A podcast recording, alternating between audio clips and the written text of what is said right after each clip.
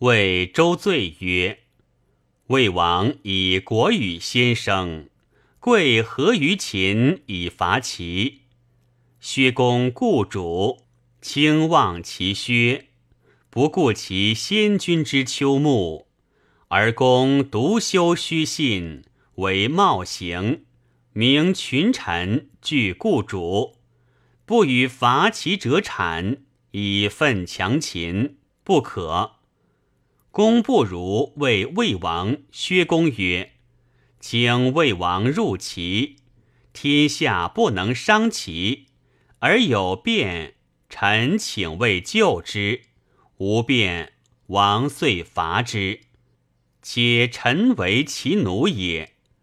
如类王之交于天下，不可。王为臣赐后矣。臣入齐。”则王亦无其之类也。